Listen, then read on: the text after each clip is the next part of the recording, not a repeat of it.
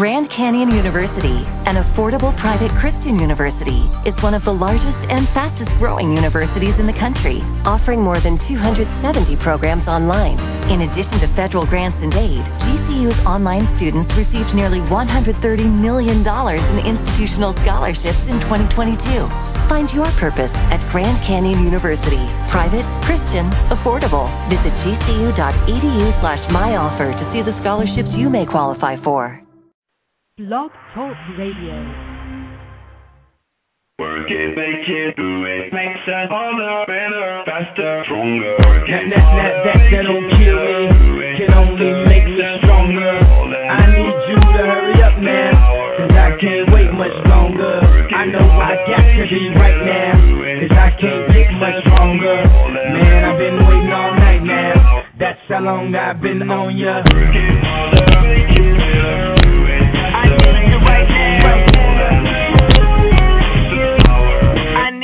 right Let's now. get lost tonight. You could be my black Kate Moss tonight. Play secretary on the ball tonight. And you don't give a f- what they all say, right? Here we go, guys. It's week 11 in the National Football League. Todd Ullman is our guest. Here we go.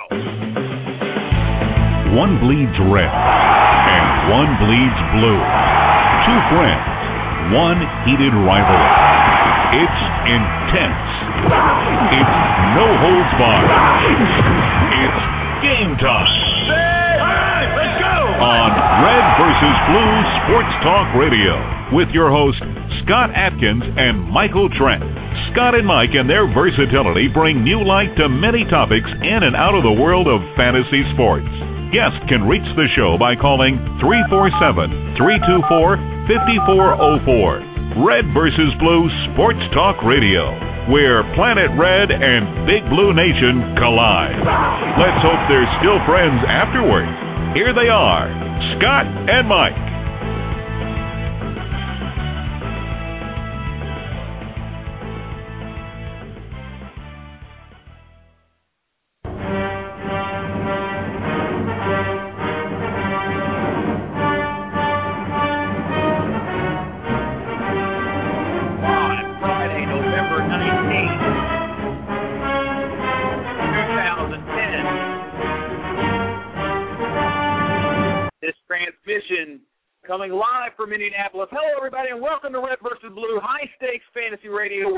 May be. Thanks for making us part of your night. I'm Scott Atkins, Team Legacy in the world of high stakes fantasy football. And boy, do we have a show tonight. It's week 11 in the National Football League. And uh, as always, I'm joined by my Big Blue co-host from Brandenburg, Kentucky, Michael Trent. Before we get to that, Mike, the University of Louisville kicked off their new stadium, downtown arena, the Yum Center, uh, in front of a packed house to to uh, host Butler Tuesday night, and they got themselves a W. Uh, no question about it, Scott. They look great. I mean, uh, there's no uh, no better way to open up a new center, and uh, you know, for anybody that's listening that's uh, been around Louisville and uh, and the surrounding area, you need to go see that arena. That is a beautiful arena, and that was a, a great job of Louisville by doing what they did. And uh, I'm sitting here watching Kentucky. Uh, they're up 23-13 on Portland, but uh, you know, it's Portland. But uh, it was a uh, beautiful scene and a great way for uh, Louisville to kick off their uh, their year.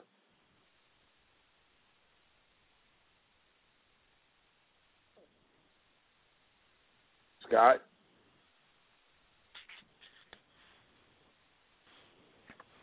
Scott. Well, we may have lost Scott uh, anyway, uh, but uh, you know what I was saying is, uh, you know, in college basketball, I mean, it's just it's it's just heating up. But right now, the uh, the scheme, the grand scheme of things is uh, pro football, and uh, what we're looking at is uh, as far as uh, over Pittsburgh, for instance, uh, and a lot of uh, a lot of fantasy owners, a lot of uh, guys and you know gals, you know, you're looking at different things, and uh, we're looking at uh, we're looking at different things ourselves. Uh, we're hoping Mike, to have did uh, man. Carlo. You there, Bob? you you saved the show, buddy. Last last week that happened and, and you disappeared. I just wanted to test you out early in the show to see if you were still there, what would happen. if I if I disappeared and you you handled it well, you aced it with flying colors, man.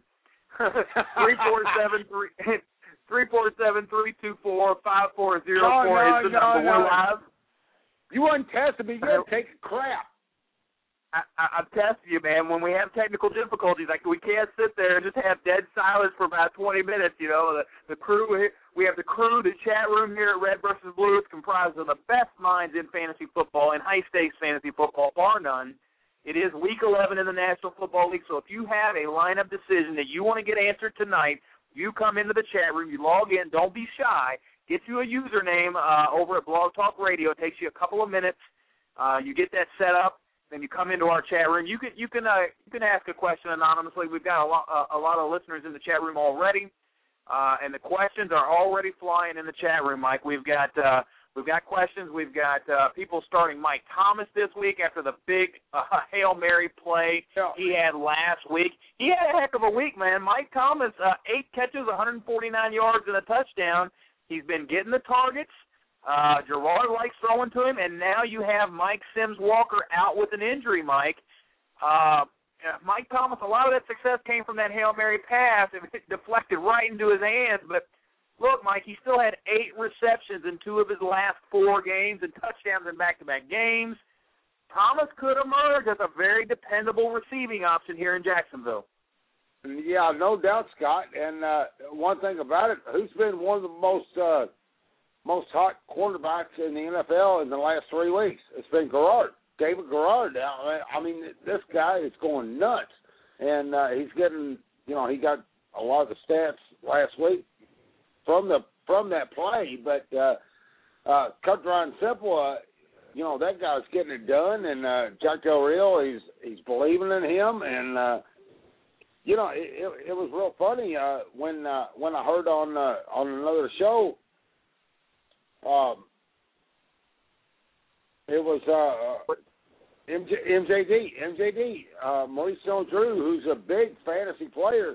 He's like, man, I wish they quit throwing it to Marcedes Lewis because you know I don't have him on my fantasy league. You know, Yeah. he's like, I'm gonna have to start running in from 50 yards.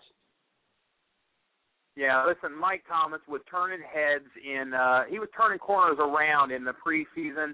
There were plenty of people that thought that he was already more talented than Mike Sims Walker. Now, this week he draws a Browns passing defense that's in the bottom 10 in the league. Mike, they're only allowing 245 passing yards per per game. They've consistently been burned by big plays. They've allowed 32 passing plays of over 20 yards. So on the season, when you look at Thomas, He's got 10 catches of 20 yards. That ties him for 13th in the league. He leads the Jags in receptions with 41 and yards over 500. This looks like a nice play for Mike Thomas. If you if you need a starter this week, I think you could do a whole lot worse. 15 points sounds like a very safe assumption for Mike Thomas, and that's a nice game uh, at this late in the season. If if you can make sure you lock up that 15 points. Now, if Mike Sims Walker is out, the counter argument is he will be locked up with a number one cornerback, Mike. But look, you got to throw to somebody. And David Garrard, I think, has found him a nice little weapon and a dependable player in Mike Thomas. So, uh, again, against the Well, Browns, You know what? uh, I think 25th that's a great league game. against Whiteout. Yeah. You know, that, that's a great game to open up with. Uh, Cleveland, Jacksonville. Um, Yeah. Jacksonville is only a one and a half point favorite. Uh, the over and under is 43. So that Yeah, screams a 43. point. But, uh, you know, I'd be scared if I'm a Peyton Hillis uh, owner right now. Uh, Peyton Hillis has done everything you can, you know, you can ask for. Uh, he's done, he's done it all. But in this game, I would be really scared if you have another court or, or another running back option. I might want to go that route because uh, Jacksonville, they're feeling the juices, they're feeling good, they're feeling good about their team, and uh, even though the over under is 43, I don't think it's going to hit 43. And uh, you know, Jacksonville and Dave Garrard and that whole bunch, uh, you know, they're they're feeling pretty good about themselves. So, uh, you know, I know Cleveland's playing well, uh, but Jacksonville is. They too. are. So it's going it's going to be pretty tough. Cleveland is definitely playing well. That's an understatement right now. They laid it to the New England Patriots. I don't know how the Jets escaped with a win when I went when I go back and watch that because there was so much momentum. The Jets' defense really clamped down in the second half. That seems to be a staple of what they do. Uh, they really just put it down. But look at Hillis, 19 for 82 and a touchdown against the New York Jets. Uh, Sanchez looked brilliant. I think his best game in his career as a pro, 299 yards, two touchdowns. You're starting to see that balanced run game that we talked about last week, Mike. Shonn Greene and LT kind of carrying the load. And then Keller, uh, what's going on with Keller? A three for 25. It seems like another week where he's just not involved. Ever since Antonio Holmes has came back, Keller has been MIA.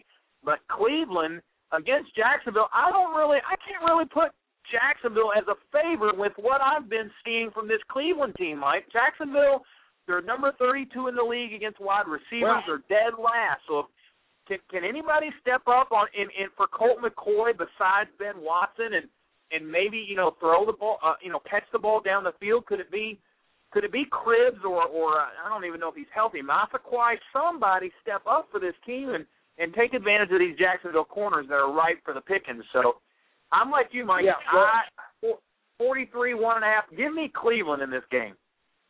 Well, Scott, the only reason that uh, Jacksonville is favored is because uh, they're one and a half point favorite. But you got to remember that uh, home team is always given three points. So when you take that into account, uh, a Cleveland should be a two point favorite. Cleveland should be a two point favorite in this game because you always give the home team three points. Uh, and Jacksonville is the home team. So, uh, well, uh, you know, with that said, I still uh, I still like Jacksonville in this game, and uh, I still like them shutting down Peyton Hillis. Uh, again, three four seven three two four five four zero four is the number. We've got a full chat room. Brothers Mayhem, E2A, Garbage Point, 7.2 irregular. Uh, Marty one seven two, welcome to Red versus Blue, my friend. Mino Brown, Rampo, shot caller, sideline foul. The list goes on. Lance, sports betting man, the prognosticator, and War Kittens, John Duckworth. They're all in the chat room tonight. We are live on Blog Talk Radio. We can be found on FSC.FM. That's the Fantasy Sports Channel. Mark Ronick and the guys bringing it uh, 24 hours a day. We might be doing a Thanksgiving show next Thursday. We've got to confirm that. Uh, so there's there's three games next Thursday. We had one last night, Mike. I don't know if you got to see it, but Chicago shut out Miami. It was a terrible game from start to finish. Nothing was going on. Uh, luckily, if you had the Chicago defense, you felt pretty good. Other than that, maybe Forte, he got you 17, 18 points. Other than that, it was non-existent. Brandon Marshall owners, I'm sorry. Everything looked like he was going to have a big day, no matter who's throwing him the ball. Thigpen was supposed to be, you know, looking pretty good, and and he just the Chicago really confused him. Chicago's on a roll, Mike. Chicago is a team oh. that if they get a little bit of momentum, they can they can do some damage. Well, you know, the question I want to ask is uh why in the heck was Ronnie Brown and Ricky Williams allowed to run the ball only what nine times? I mean, you're facing a Chicago Bear defense that is one of the best defenses that they've seen since the uh, days of uh, well, Buddy Ryan. So why in the heck did not did Miami not try to at least run the ball at all? Because Tyler Tyler Thigpen, I mean, he he was three steps back and he had five guys in his face. So uh, you know, it just blows my mind. I didn't see the game from snap to snap, but I saw a lot of replays, and I do not understand why Miami did not at least try to, you know, establish some kind of run. Yeah. Well, that's that's a good point, Mike. Better than the point you made. You're you're, getting a little uh, flack in the chat room from Marty one seven two. He's saying this Mike guy, he he's nuts. so we're we're bringing the heat here in Red versus Blue as always. Todd Ullman is our guest, the world champion of fantasy football from 2006. For those of you that might listen to to the show every once in a while, or maybe you've seen the posts on Twitter or Facebook, and you're saying, "Ah, fantasy football, what's eh, that seems a little silly to me." Todd Ullman won two hundred thousand dollars playing fantasy football. Okay, is it silly now? I don't think so. There's a lot of money and coin on the line, and these guys know what they're talking about. The crew, the chat room here at Red versus Blue, you guys have one week left to make your mark and get into the playoffs at the Fantasy Football Players Championship and at the World Championship of Fantasy Football. Dustin Ashby is our guest next Friday night from the World Championship. He's going to join us right here. I know we've got some questions about this playoff format, what's going on. They've made some changes. We're going to talk about that next week with Dustin. And uh, tonight, Todd Ullman's here, and we're going to talk about him. He has two teams, Mike, in the World Championship, and wouldn't you know it, both of them are in the hunt for the playoffs. It looks like they're both going to make it, and we're going to talk to him about his decisions. Let's get caught up on this injury report, Mike, from Friday.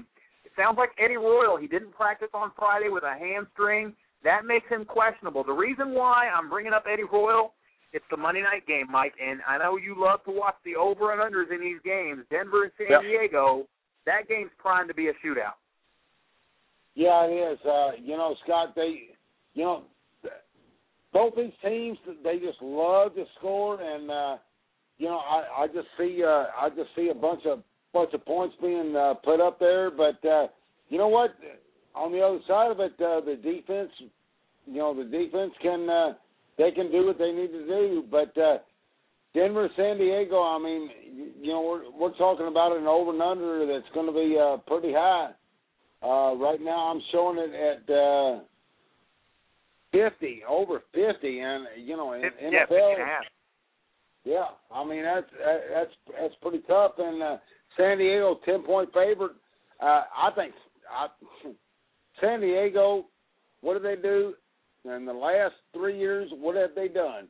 They continue to pound on teams left and right. So, uh, but then again, Denver, uh, they they've come around and they're showing things. But uh, Malcolm Floyd, I, I think he should be healthy, and uh, you know, there's a lot of things that San Diego has to feel good about. But the one thing that I question about San Diego is their running game. Yeah, the the run game definitely has its concerns with uh, Ryan Mathews, uh, Tolbert, uh, Sproles. There's a, there's just a lot of questions here. But you know what?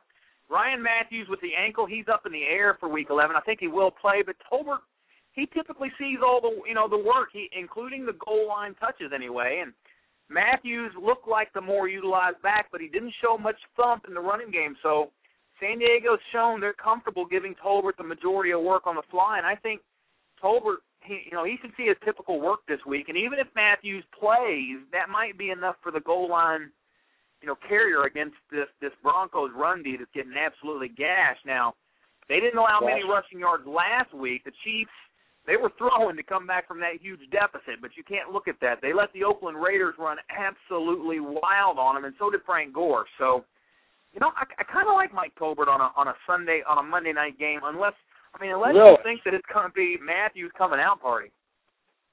I don't think it's going to be Mathews coming out party. Uh, I think that uh, San Diego is going to get ahead quick uh, through the air. Uh, so you know, I don't think it's going to be necessarily uh, Tolbert, Mathews, uh, any of them. I think it's going to be through the air, and uh, I think if you're a if you're a owner, any wide receiver of Denver, then you might be a happy guy because they're going to be coming. I mean, they got to come from behind. Listen, we've got a great Who Do I Start that I want to bring up to you because we've got Todd Ullman coming on in just a few minutes, the former world champion of fantasy football. Uh, we've got we've got pick four here, Mike. I want you to look at these uh, look at these options here. Randy Moss versus Washington. Again, a total disappearing act here for this season. Malcolm Floyd coming back from Denver. I think he's a must put. You got to put him in your lineup this week coming back and on that over under. Uh, Mike Williams from Tampa Bay. Now that's a, a dicey situation. DUI. DUI. We'll talk about that here in a minute. That's he pulled a Mike Trent special on you. Uh, Mike Thomas versus Cleveland. We've already talked about him and his upside. Amendola versus Atlanta and Gaffney versus San Diego. You got to pick four. That means you got to bench two of those guys, Mike. Randy Moss, Floyd, Mike Williams of Tampa, Mike Thomas, Amendola, or Gaffney. Uh, I'm going to give you the floor first. Which two would you bench out of those six? Okay, out of, out of those uh, one, two, three, four, I would uh, I would bench uh, I'll bench Williams, and I would bench uh, probably Thomas. Uh, I'm going to take uh, Amendola because I've been a big fan of Amendola. The reason why is because I can guarantee you he gets receptions immediately out of the box. Uh, the the guy is uh, he's solid. Uh, you know he you you can count on him to get something right out of the way. Um, Gaffney, this could be a perfect game. You know, like what the what I just talked about. Uh, Denver could be coming from behind against San Diego. I love Jabbar Gaffney. Uh, Randy Moss, question mark, question mark, big time question mark. Uh, Malcolm Floyd, question mark. Um, I would I would uh, bench uh, Williams and Thomas out of that bunch. All right, Mike. Well, you know, good call. I, I you know, that's a that's a huge game there. That Gaffney versus San Diego going to be very hard to bench him. But when I look at his performance, uh, and I'm looking at week to week to week, it looks like he's a 15 point guy. Uh, to get you 15, that's kind of his upside. He's had one game higher than that all season long, and so Amendola, conversely, I know you like him. I like Amendola to maybe even get 20 this week against Atlanta, and we'll talk about that game here in a little bit. Moss is the one I would bench just because you know you, you got to show me something. You got to show me Yeah. something. I don't care what. Yeah. We're way past the time that you look at where you drafted a player and put him in there. You have to just go with the guy who's who's performing, and and it's and it's not Randy Moss right now. Malcolm Floyd, you have to put in there. It's his week back. Antonio Gates is not there. Uh, you've got to put Malcolm Floyd in there, and and this whole Mike Williams system uh, situation, I don't think he is. Uh, I, look, he got a DUI for blowing two breathalyzers under .08. He, he, he blew under the legal limit. He failed the field sobriety test, Mike. It sounds like something you'd do. You know, it's like spell the alphabet backwards. I mean- and you're like uh, Z Well- uh, uh, Q. Scott, Scott, the bottom the bottom line is the bottom line. is You're in the NFL. Nothing good happens at 3:40 in the morning. Okay, and the bottom line is these guys got to understand that nothing good happens at 3:40 in the morning. Yeah. Well, that that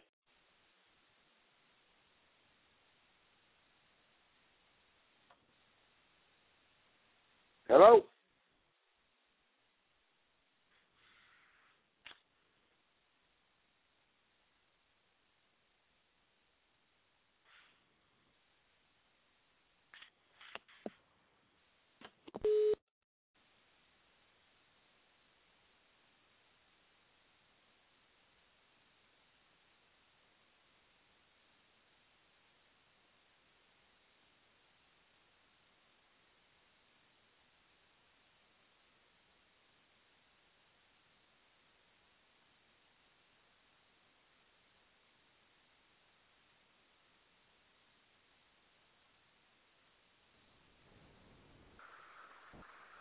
okay, so Mike, did you pass the test or what, man? That's two timeouts in the same show. You passed the first one. What happened in the second one? Tell me. Okay. Mike uh Mike didn't pass. I, I gave him the test. Look, we're we're having we had some technical difficulties again. This is the second time uh in a row we've got some issues. We I think we've got it cleared up and we've got we've got Todd Ullman coming on. Let me see if I can get Mike back to the program. The switchboard's been I'm kind here. of flaky. Mike, are you back with us, my friend? Oh yeah. Oh yeah. Luckily, we have the chat room that's going steady. It's steady Eddie in there. They're going wild with the Who Do I starts, and uh, the technical difficulties are over. So that means we're going to go ahead and bring on our special guest of the evening. Todd Ullman, a- aka River Dogs, joins us live on Red versus Blue amidst all the chaos here. Todd, welcome, buddy. How how you doing tonight? I'm doing great. Thanks a lot for having me on. Good to have you, Todd. Absolutely, Todd. We're thrilled to have you on, buddy. And and just so everybody knows, um, tell us a little bit about yourself, where you're from, and how long you've been playing fantasy sports. All right. Um, I live in Southern California, Los Angeles area. I've been doing fantasy football for probably about 17, 18 years. Um, started out running my own leagues and been addicted to it ever since. And uh, got involved in the high stakes about 2005. And I play way too many leagues. Got involved in What- high what- stakes in 2000, in league did you get 2005, started and he wins the world championship in 2006. yeah, I have a partner too, Richard Berger. We're 50-50 partners. We won it together. Yeah, so you cool, guys Todd. Uh,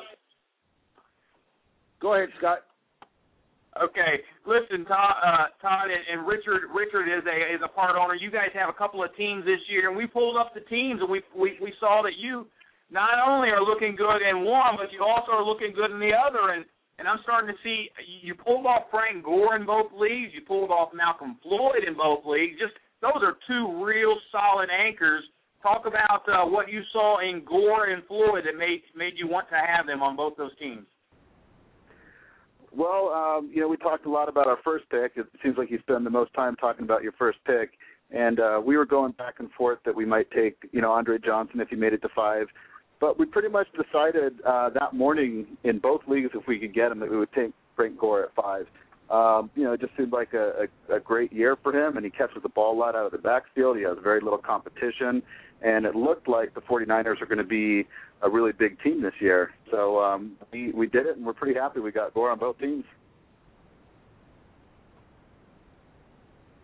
Hey, you've got uh, you've got a real good shot at this thing, and both these teams you have very solid quarterbacks it appears in one of them you waited for your quarterback and snagged Rivers, and so you you've been doing the Rivers Malcolm Floyd thing when they were healthy, and now in the other you spent a very high pick on Aaron Rodgers, and that's unlike a lot of high stakes veterans. Talk about what why you decided uh, to to pull the trigger early on an Aaron Rodgers. Very risky. Is that something you you, you normally do? Uh, no, it's not something I normally do. I, I generally, you know, like a lot of the high stakes, you know, experienced players, uh, generally wait on on quarterbacks in a lot of my leagues. Um, but you know, I learned in the last couple of years, for me personally, it works best to not really stick to any hardcore rules like that. And um, if a player falls to you and you think that it's great value, um, you know, you just sometimes you know bite the bullet and take them. And another thing that you know, when you get real confident, you feel like you can pick good. You feel like you can make it up later in the draft. So if a guy like Aaron Rodgers falls to you and you think that he shouldn't have made it that far, uh, which is what happened, we didn't go into the draft expecting to draft Aaron Rodgers, then we'll take them, and we figure we can make it up with later picks. Well, let's take a look at this team that you started with. Um, I'm, I'm looking at the Burger Kings team uh, that you and uh, Richard are a part of. Uh, I see in your lineup this week. It's very interesting. Now, you know, uh, Jahvid Best has the toe injury, and it looks like you have him on the bench right now for Dustin Keller at the Jets. If if Jahvid Best plays, is Keller going to see your? Is is he going to see the lineup, or are you going to leave Keller in there, who's been very uninspiring? Well, um, you know, it's a big week, obviously, and we're we're talking a lot this week, Richard and I, and we are going back and forth all over the place. Um, Keller's been pretty disappointing, but I mean Houston's the worst against the pass, so we figured it's a good week to put him in. Um, and then we got Zach Miller on the bench, and he could have a big week too. So really, we've got like three guys that we're discussing at flex. Um, you know, Malcolm Floyd was in the consideration, but I'm actually getting real nervous about Malcolm Floyd now. You know, there's reports that his hamstring were tight, and I got the impression last year that um, he's just kind of slow coming back from injuries. You know, um, granted this year he's the go-to guy, and last year he was just a role player. But I'm just a little nervous about him coming up, coming uh, back after that hamstring. Well, you're right about Houston Texans defense. They allow a ton of yards, and Mark Sanchez threw for 300 for the second consecutive week, and, and this week he draws the worst passing defense in the league. And and if you have Jerricho Cotchery out, I can kind of see now what you're talking about. It, uh, it it makes for a very interesting situation. Now you also have Zach Miller in the lineup, who has he is he's publicly declared that he will play in this game, but he's no he's no spring chicken right now himself. He does have uh he, he he's been limited, but he did say he will play. Is he another consideration of yours that might find the pine for for maybe a guy like Jahvid Best to uh to pop into the line? Jahvid Best is one of those guys that he didn't look very good at all last week, and now he draws the Dallas Cowboys. So is is that even a consideration? I know you also have Jacoby Ford as a possibility. Is he even on the radar? Jacoby Ford is not on the radar to put in the starting lineup. Um, I just think that those other guys that we're discussing are a better option.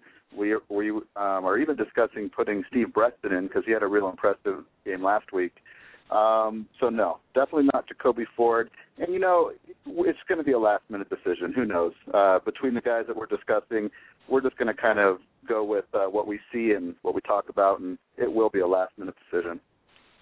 I'm also a little surprised you're, you, and, and again, this is just good conversation to get guys, uh, you know, thinking caps going here. You've got Steve Smith from Carolina also in your lineup, and man, I know you're disappointed with with with him, Todd, and and you've got a guy like Steve Breaston on your bench who has looked more than capable with Derek Anderson throwing the ball. He's got a matchup against KC. I know Mike likes that over under. That's uh what is that, Mike? Forty three, forty four, something like that. 40, actually, it's forty three and a half, and I've I've been uh, I've been listening to Todd talking about it, and uh, you know I've got to almost go with uh, Steve Breaston in this uh, in this uh, arrangement here because uh, you know that's a, it, it sets up perfectly for Steve Breaston to uh, continue to do what he's doing.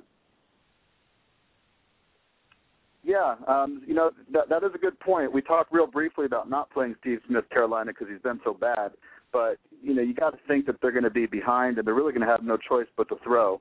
Uh, they've got a brand new quarterback in there. I, I don't know. It seems like the minute you bench Steve Smith Carolina is when he comes out and has a big game, but he's a definitely a possibility to bench too. Yeah, that and that is a situation with Brandon LaFell out.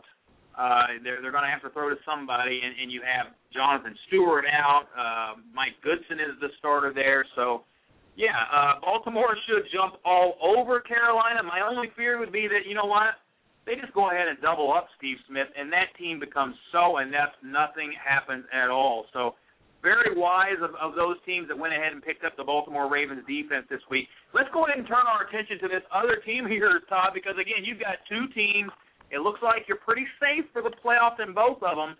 And you've got a guy on your bench this week I want to talk about, Rob Gronkowski, the tight end of the Patriots. Mike, I know you like this kid. He he looked very good last week as Brady's uh, you know, target. And they've they've said they will use him more in games where pass rush is important uh, to defend against. They used Gronkowski last week. This week, you draw they draw the Colts, which definitely has a pass rush on the ends. Freeney and Mathis. Talk about Gronkowski. Is, is, is are you are you sold on Gresham, or is Gronkowski kind of tugging at you a bit? Um, no, actually, that's a close call too. Um, I kind of preferred Gresham earlier in the week, and actually Richard prefers uh, Gronkowski. So I guess that's a little bit undecided. We'll look at it. Um, you know, this team, in case you haven't noticed, had one of the big tight ends that went down. So we've been uh, scrambling at tight end all year. We we had the Green Bay tight end Finley. Um, but you know, I think it's pretty close this week between Gresham and Gronkowski. I mean, even though Gronkowski had three touchdowns, he didn't have a ton of catches, and he had a lot of games where he was just you know invisible. So um, it, it's close, but Gresham also same thing. I mean, we're really just struggling to find a guy who's going to put up decent numbers and get us a few points at the tight end positions.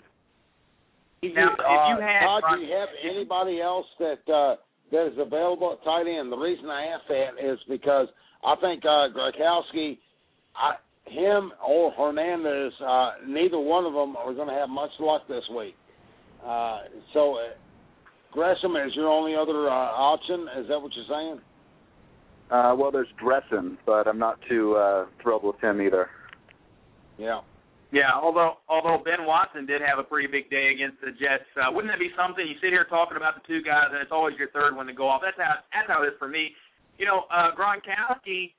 Uh, it, it's interesting the matchup that he has. You know, they are going against the number one tight end defense in the league in the Colts, while Gresham's going up against the the 31st best, the the worst, one of the worst defenses against tight ends. So you know, I, I don't that's usually the time where you just flip it around the other way because you know something just fluky is going to happen in that game. And uh, Gresham definitely looked good, so I, I, I understand. You also have Brandon Jackson on your bench, uh, who's been more than serviceable this year, and uh, the, the the rest of your team though looks very rock solid. Listen to this lineup, gang, here at the chat room. The crew at Red versus Blue.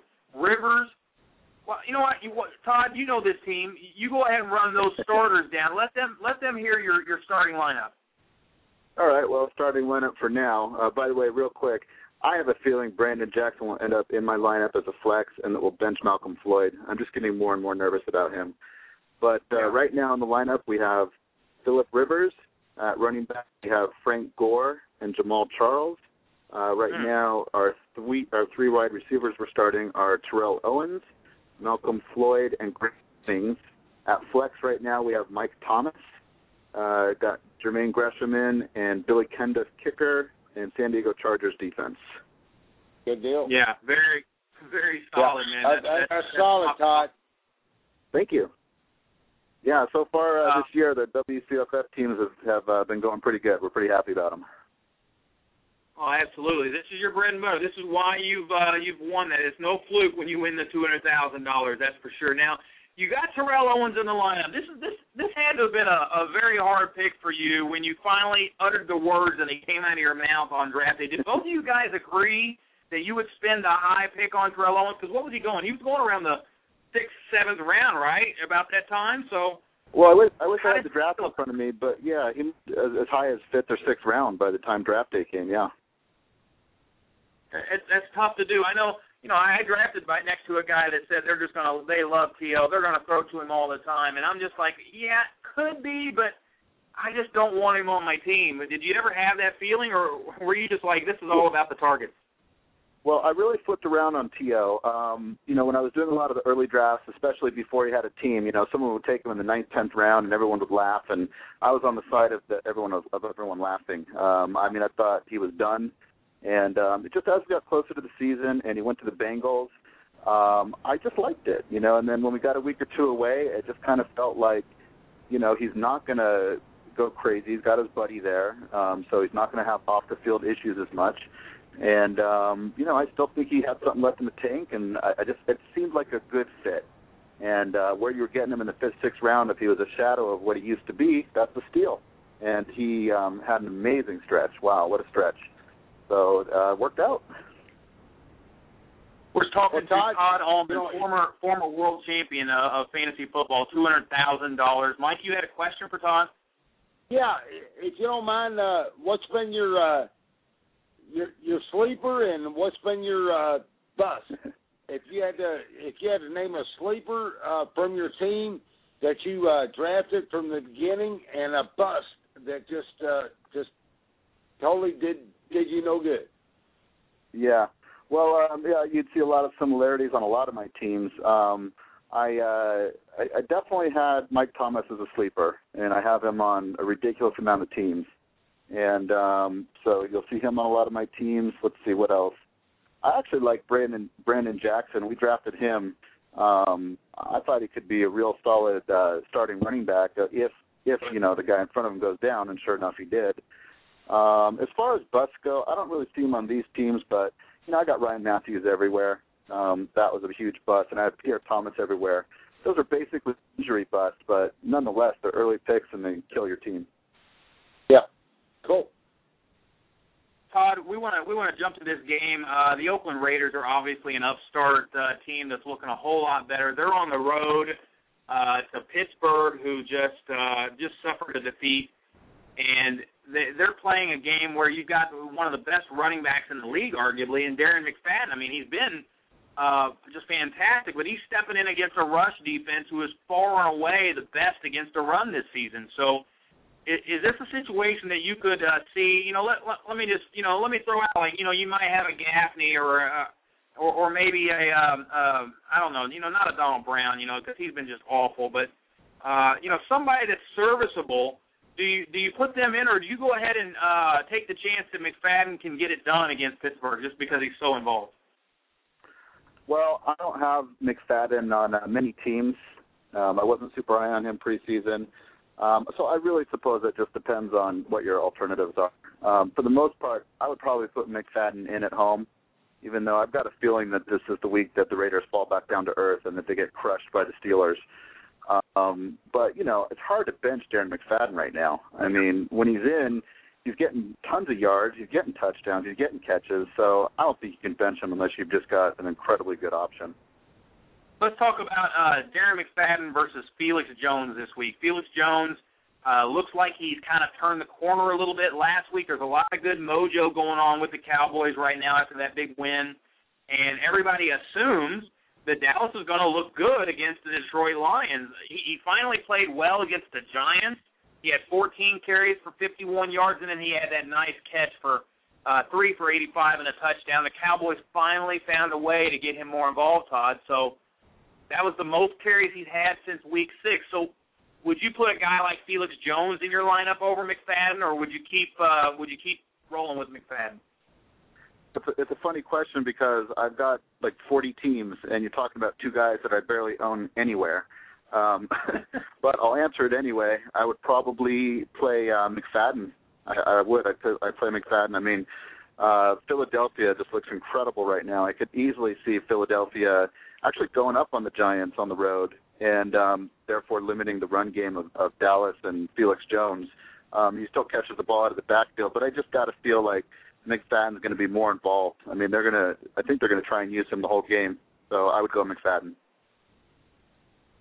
Yeah, they've they've they've got a tough matchup. It's, it's Detroit they're playing, and uh, let's talk about LeGarrette Blount um, for a second. Is this a guy that I mean, obviously you've seen, seen him? He's done a fantastic job since taking over the main running back in Tampa. I mean, this kid he has double-digit fantasy points in two of the last three games. He's coming off a real solid performance in Week 10 against Carolina. But this matchup at San Fran could be tough. Mike, what's the line on this game? Is San Fran favored? Don't tell me San Fran is favored, please. San Fran is favored. San Fran is three and a half point favorite, and the over and under is forty one and a half, which is a little light uh, on this game. Uh, which uh, screams to me that uh, LeGarrette Blount might have a tough time doing what he wants to do. Um, San Francisco, uh, they you know they can have some fun in the uh, passing game, and uh, I I think uh, in this game particular, uh, I, I really believe Frank Gore is gonna he's gonna break out with a big game. Well, way way to step out on a limb there, partner. Todd, look, man, you got you got LeGarrette Blount taking over, and now you've got San Francisco. How can you even believe San Francisco is favored? They barely squeaked out a win against St. Louis, which I called. I made money on that game last week. Now it's it's they're favored over Tampa Bay. What what is going on here? Well, I mean, I'm sure that they're just mainly factoring in that you know home game, and uh I guess San Francisco's played a, li- a little bit. It's San Francisco's at home, right? Yeah, Yeah, yeah, they're that, out. that's a three Yeah. points. So um, So you might I'm as sure well that's call a fact. Yeah, that that that's a factor, and I guess uh, a lot of people just don't give Tampa Bay credit. You know, they're not a high scoring team, but yeah, I really like uh, LeGarrette Blount. He looks he looks like an animal running the ball. That line just looks so backwards to me. Let's let's talk about Mario Manningham at Philadelphia, Todd. Uh, this this guy, he steps in for the injured Steve Smith. He had 10 catches for 91 yards, but more importantly, he had 16 targets. Now, I'm praying. I, I'm, you know, please Manningham and Nicks. I've got this combo. I backed up Nicks in the World Championship with Manningham, and I've started him last week. I'm going to start him again. So my season hinges on this game, Eli Manning at Philadelphia. I, I'm going to go ahead and throw this lineup decision at you. I've got Manningham. I've got Nicks in there. I've got James Jones and uh, Michael Crabtree. I've got to choose between one of these guys, Manningham, James Jones, and Crabtree. I've got to bench one of those guys. What would you do here? I would I would bench James Jones. I mean, I love him as an athlete, but he's pretty inconsistent. And Crabtree, you know, uh, is definitely the go-to receiver there. Um, he, you know, it just seems like the bigger play to me. Um, just the, the bigger upside. I would bench James Jones. I would not bench Manningham or Nicks. I have one team where I'm in the same situation as you, starting those two guys, and I'm very excited to have them both in my lineup. Although the Philly matchup isn't ideal, but you can't bench either one of them. I just asked a former world champion, Mike. I'm going to ask you. James Jones, Driver's a little iffy. It does sound like he might play. Or Crabtree. Which of those guys do you bench, and which one of those guys do you ride to the championship? Well, you know, I'm not going to. Uh, there, there is no way you can uh, bench uh, Crabtree, in my opinion. You got to start him. Uh, you got to go with. Uh, you got to go with uh, Manningham. Manningham sounds like a a definite starter, in my opinion.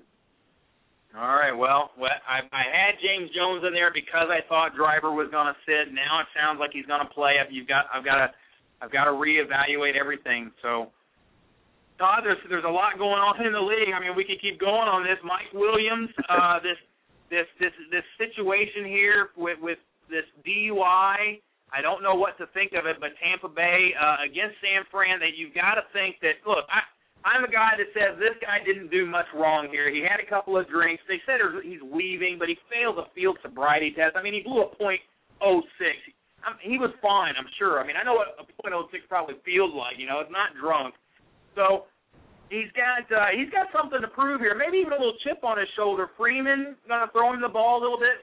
Are you down on him at all this week, or are you gonna put him in with confidence? I'm putting him in with confidence now. I feel pretty much what you just said is how I feel. Uh, first of all, you know, you hear the news and you're like, oh, I wonder if he's going to be suspended or not start. Um, and then you hear that it's under the legal limit. And the report I read is that he was weaving in and out of traffic, like a lot of people do when they're trying to get somewhere. And um, I don't think he was impaired. I think they saw him weaving. They pulled him over. They smelled alcohol. Um, and who knows if there's any other factors, but they arrest him. But he's under the legal limit. So they've already said he's not going to be suspended. I agree. I think he will have a little bit of a chip on his shoulder. I would start him everywhere I have him. Mike, what Well, do you think about this yeah. situation, man? I'm gonna jump in right now. Uh, the guy, I heard he was speeding and you know whatever, but uh, you know Possible nothing, marijuana. Nothing good happens at that time in the at that time in the morning, but uh, you know I, he he's a great wide receiver, and uh, so uh, we'll see what happens with him. But uh, I don't I don't like the situation, and uh, so I, I'm not going to start him.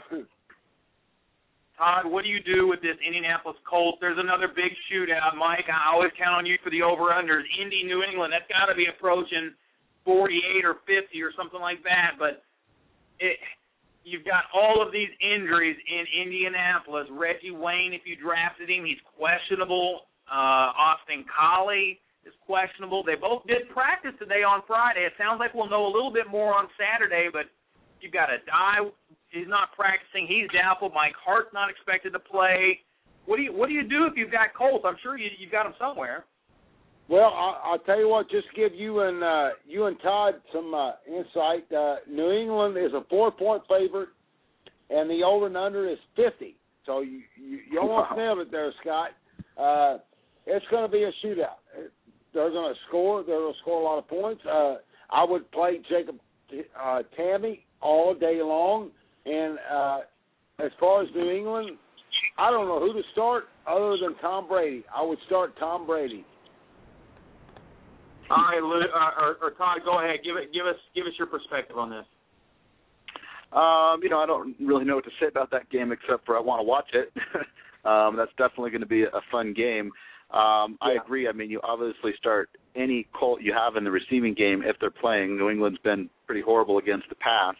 Um, but yeah, I mean, New, New England's just a weird team. You know, where where I have uh, Wes Welker, it just doesn't feel great. He doesn't seem at all like the big explosive player he used to be.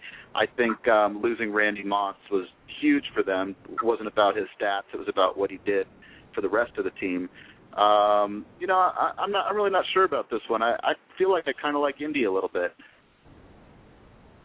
Yeah, it's just a it's just a real question. I, if I had Reggie Wayne and I'm sitting here counting on him for a big week, remember this is a money week. If you if you bomb on this week when you're trying to win the you know get into the championship round that that field of four there, you there, there's nothing left you can do. You cannot make Hey, you a mistake out. here. You gotta- lose out. But you Yeah, know this what? is The other thing is, all around.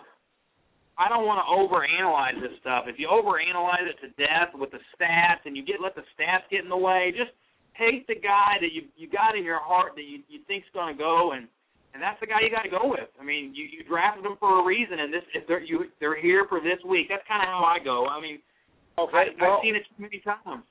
You, you take the guy that's get the you know going against the 30th pass defense and, instead of the guy that's in the fifth, and but you you have a better feeling about that. You can't you can't analyze by the numbers, can you?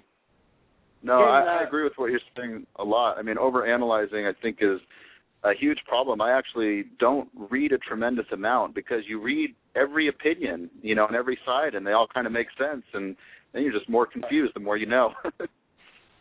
Well, you know what? I think that uh, you know after hearing you guys talk about it, uh, BenJarvus Green-Ellis could have a huge game for uh, New England. I mean, makes sense. I mean, he's real hit and miss. He's real hit and miss. You know, if he's going to get two touchdowns or if he's going to get shut out and have 40 yards rushing. So, um, I don't know. He's a he's a tough one to call for me. Yeah, he could. He's a guy that could get you four or five, and and and, and I'd rather have that guaranteed twelve, you know, ten or twelve points, But- you know, than than a guy like BenJarvus. Yeah, but he's been a nice surprise. I mean, if you're sitting at Matthews and you don't have much option, I mean, he's a great guy to put in there. I mean, he's getting production. No Sean Moreno this week. Again, he's he's the Monday night game against San Diego. San Diego is uh, one of the better run stopping teams in the league. You would you would assume that this is going to be one of those air it out, shoot it out games. But San Diego is also one of the best defenses in the league against quarterbacks. So it's kind of hard to figure out how this game is going to play out. You would imagine that San Diego is going to jump out all over you. They're a 10 point favorite, which would mean at that point uh, Orton's, you know, just airing it out and throwing the ball. If if if that occurs, is Moreno going to be part of this offense, or should should owners look elsewhere? Oh no, I think uh, Moreno is hitting his stride right now. I mean, I think you would have to play him. I mean, unless you have an incredible option, but you know, Moreno finally got healthy, and um, you know, he catches the ball a lot. I think you have to play him. Um, that being said, I would say that this game's got you know San Diego all over it. I mean, San Diego, this is kind of their time of the year where they start really coming on. And I really see Denver's been so good, but I, really see this as a letdown game for them. And um, I think San Diego will probably roll on that one, but it'll be a Monday night, so anything can happen on a Monday night. Well, Todd Ullman, thank you for joining Red versus Blue, buddy. We are rooting for you. You've got two teams that look very solid. We're going to watch them this week. And uh, you've obviously got the Steve Breaston situation to monitor there with Malcom Floyd. And then on the other side of the ball, or on the other team, you've got Gresham or the Gronk. One of those guys is going to find your lineup. I know you'll uh, put a lot of thought into it uh, before you do. Maybe even a Brandon Jackson getting into your lineup. So it's probably going to be Brandon Jackson at the end. That's what you said. So good luck this week, man. And uh, thanks for thanks for being on Red versus Blue. You're welcome here anytime. Cool. Thanks a lot, guys. It was fun. Thanks a lot, guys. All right, Todd Ullman, two hundred thousand dollars former world champion of fantasy football. He was a great guest, Mike. Uh, he, he really knows the stuff. He's a he's a great fantasy player, and you can always rely and lean on that uh, a little little bit of insight there to uh, to kind of uh, carry over into some of these discussions. He he thinks Crabtree over James Jones, Mike, and, and you think the same, huh? Yeah, I do. I, I mean, I would I would rather have Crabtree because uh, Crabtree is uh, he's found his niche and. uh I mean, I know James Jones is coming coming in into his own, but uh, let's face it, uh, Don Driver uh, he might be back this week, so uh, I would rather have Crabtree over James Jones. Okay. Uh, they're reporting in the chat room. Uh, Gates is, is having the lingering pain, brutal and frustrating. It's not a guy you want to get in there. Thank you, 7.2, for reporting on that. Steel City says he is on Moreno. And uh, man, there's uh, there's a lot going on in the chat room. If you if you ever get a chance, uh, come on into the chat room at Red vs Blue, 11 o'clock Eastern. We're on from 11 o'clock to midnight every Friday night. We never miss. Uh, if it's not one of uh, if it's not me, it'll be Mike. Uh, if, if if Mike's not here, it'll be me. Some we'll always we'll always bring somebody on. Mike, you know who I like this week? I like Shaun Hill of the Lions. It wasn't a good play last week, but you're playing the Dallas Cowboys uh, it's a pass-heavy team that ranks number one in passing attempts. They're, they're, they're throwing the they're throwing the ball 43 times a game, and look at this. In the last five games that he started, Hill's passed for over 300 yards in three of them. He's averaging over 17 points in those games. And you look at the Cowboys, they spot a banged up secondary, which ranks 21st against the pass, giving up over 230 yards of the game. You've got Newman out. You've got Jenkins listed as questionable. We like gosh, you gotta like Hill to attack the secondary, and and and that that means big things for Calvin Johnson, possibly for Brandon Pettigrew this week because Burleson is a little dinged up. Uh, Burleson has that injury. Uh, that's what happened to him last week. Uh, he was limited with a thigh on Friday, but he is expected to play. But I really like Pettigrew this week, and I love Calvin. Obviously, you've got to have Calvin in your lineup, but I like I like Pettigrew as a sleeper. Yeah, I see what you're saying there, Scott. Uh, right now, uh, we're looking at Dallas as a uh, five and a half point favorite, six. It's between five and a half, six. Uh, the over and under is uh, 46 and a half. So it screams of points. Uh, the points being scored by Detroit may be by Jahvid Best. Uh, I, you know, I, I just think that Dallas has changed their whole system, their whole way about doing things and uh, I, I think they're going to be able to. They're going to limit Calvin Johnson, and I'm going to say, I'm going to say this right now. they're going to limit Calvin Johnson, uh, Shaun Hill, and uh, their defense is that good, and uh, they should be able to do that. So uh, yeah, there's there's I, I there's see, no uh, I see the numbers. no stopping that. That's for sure. You, you, you've got What? you got to keep count in your lineup. You, you, no matter if you think he's limited or not, it doesn't it doesn't make a hill of beans difference because he's still going in your lineup. So you know, you got to Yeah, figure out yeah, these I guys mean, that you might Yeah, start or you might. Johnson in there, but uh, you might be disappointed in the in the number of points that he puts up this week. That's what I'm saying. You know who I'm di- I mean, you know who I'm disappointed in, Mike. I'm disappointed in B. Wells. Every week it's either questionable or out. The week he is going to play, he doesn't get any carries. Now he's back in. B. Wells has been an absolute nightmare for owners, and and for a guy that looked like he might be able to do something this year, he's been an absolute bust. That's your bust Well, you were I- looking for. You know there. what, Scott? I'll tell you what. Beanie Wells has been a bust, but there's been no bigger bust than DeAngelo Williams.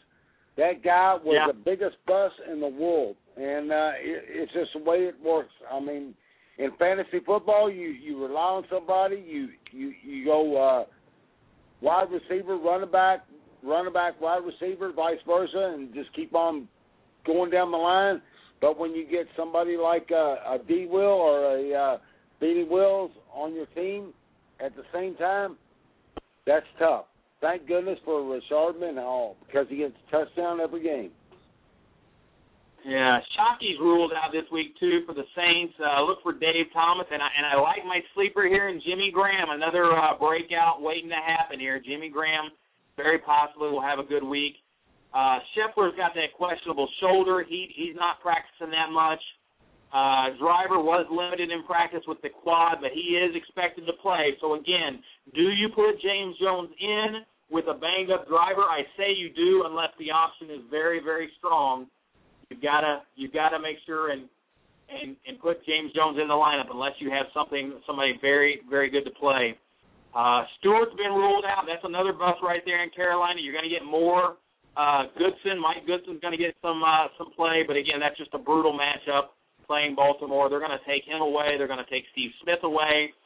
Uh, Randy Moss is the guy I want to talk about, Mike. To finish, you know, if you guys got Randy Moss, you're more than likely you you you you need to have him in your lineup, but you just hate to do it. And and it's the most important week of the season, do or die, make the playoffs or not. Can you live with putting him on your bench uh, on the most important week of the season? Absolutely, I can put him on my bench right now, and I'll tell you why. Because uh, this is Chris Johnson's team, and Chris Johnson will make sure that uh, he's gonna he's gonna run the ball probably twenty twenty five times. When when was the last time Chris Johnson ran the ball for uh, 25 times in the game? Uh, this, it's time for this guy to just take a hold of this team and say it's my team and this is what's happening. So uh, if you're a Randy Moss owner, in my opinion, I, I would not start him at all. Another guy that looked good uh, was Keiland Williams. I saw he was still available even after that big game uh, of his. He was still not picked up in the World Championship of Fantasy Football in my league. He could have been had for a dollar. He got the start in Week 10 with uh, Torain and Portis hurting. But after falling behind to that lead, he wasn't a major focus in the offense. Now, he did have 16 carries for 89 yards and two touchdowns, but a lot of that was mop-up duty. So I, I, I'm, I'm, you know, the Titans. They're a good offensive team. They're not likely to be as explosive as the Eagles. Meaning, you know, Keiland should get a, a get a chance to shine. So if, if you know, I, I could see Keiland putting up another 15, you know, even 20 Well, points on a good 120 yards and make the touchdown. That wouldn't surprise me a bit. Uh, Keiland Williams uh, could be good, but uh, let's face it, the Washington offense is in disarray. They have no running game. Uh, the only reason they put up 28 points against Philly was because they were coming from behind, and they had to do what they had to do at that point. Uh, I I'm not buying into Washington's running game whatsoever unless they have Torain. Or you better watch it, guys, because the kid may come back. And uh, when I'm talking about the kid, I'm talking about Clinton Portis. Clinton Portis, he may be back not this week, but maybe next week. So keep an eye on Clinton Portis. Boy, if I had the buzzer meter uh, queued up, I would have hit you with it right there. Look, back to this Moss situation. We've got about 60 seconds left in the show. He was definitely, he was essentially a decoy last week with five targets. But look, if, even if you're skeptical uh, uh about what Randy Moss is going to do this week, Moss at least has a promising matchup. The Redskins off the massacre, the Michael Vick massacre, they've allowed a 14 catches, 200 yards a game, and 2.3 touchdowns per game to the wide receivers. So this could be a a game where Randy Moss finally wakes up for owners. Mike, we've got to go. Uh, good luck in all your league. We've got to make Good it luck in happen. yours, The crew- Scott. Enjoy the show, bub. We hope you guys make it happen. One bleeds red and one bleeds blue. Two. You've been listening to Red versus Blue Sports Talk Radio, where Planet Red and Big Blue Nation collide. With your host, Scott Atkins and Michael Trent. Please join us next time.